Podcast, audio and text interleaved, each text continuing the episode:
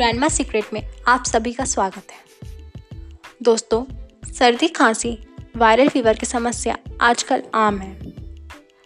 आज हम आपको बताने जा रहे हैं एक ऐसी हर्बल टी जो आपको इन तीनों समस्या से छुटकारा दिला सकती है। इस हर्बल टी को बनाने के लिए आपको चाहिए एक गिलास पानी, एक टुकड़ा अदरक, एक इलायची, एक लौंग, एक दालचीनी का टुकड़ा, आधा चम्मच चाय पत्ती, चार से पाँच तुलसी के पत्ते, चार से पाँच पुदीना के पत्ते, एक टुकड़ा गुड़ और एक नींबू।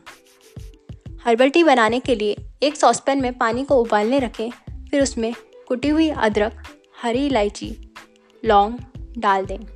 फिर उसमें चाय पत्ती, तुलसी पत्ते, पुदीना के पत्ते, गुड़ डालकर उबलने दें।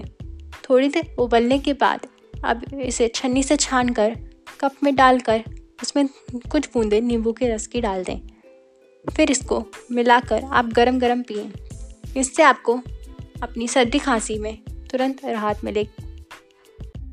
अगर आपको हमारा दादी माँ के नुस्खे पसंद आए हों तो आप हमें कमेंट के द्वारा बताएं।